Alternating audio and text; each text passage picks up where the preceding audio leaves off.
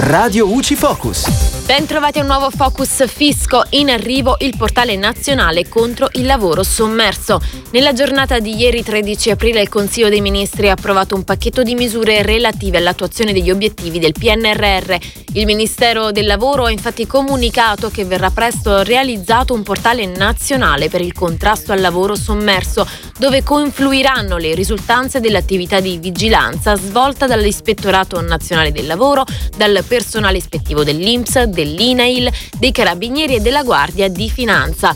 Inoltre, al fine di contrastare gli infortuni sul lavoro, l'INAIL dovrà promuovere i protocolli d'intesa con aziende e grandi gruppi industriali che realizzano interventi previsti dal PNRR per l'attivazione di programmi straordinari di formazione in materia di salute e sicurezza, progetti di ricerca e sperimentazioni di soluzioni tecnologiche in materia di robotica, esoscheletri, sensoristica per il monitoraggio degli ambienti di lavoro, materiali innovativi per l'abbigliamento lavorativo, dispositivi per il miglioramento degli standard di salute e sicurezza sul lavoro, sviluppo di strumenti e modelli organizzativi avanzati di analisi e gestione dei rischi per la salute e la sicurezza negli ambiti di lavoro ed infine iniziative congiunte di comunicazione e promozione della cultura della salute e sicurezza sul lavoro.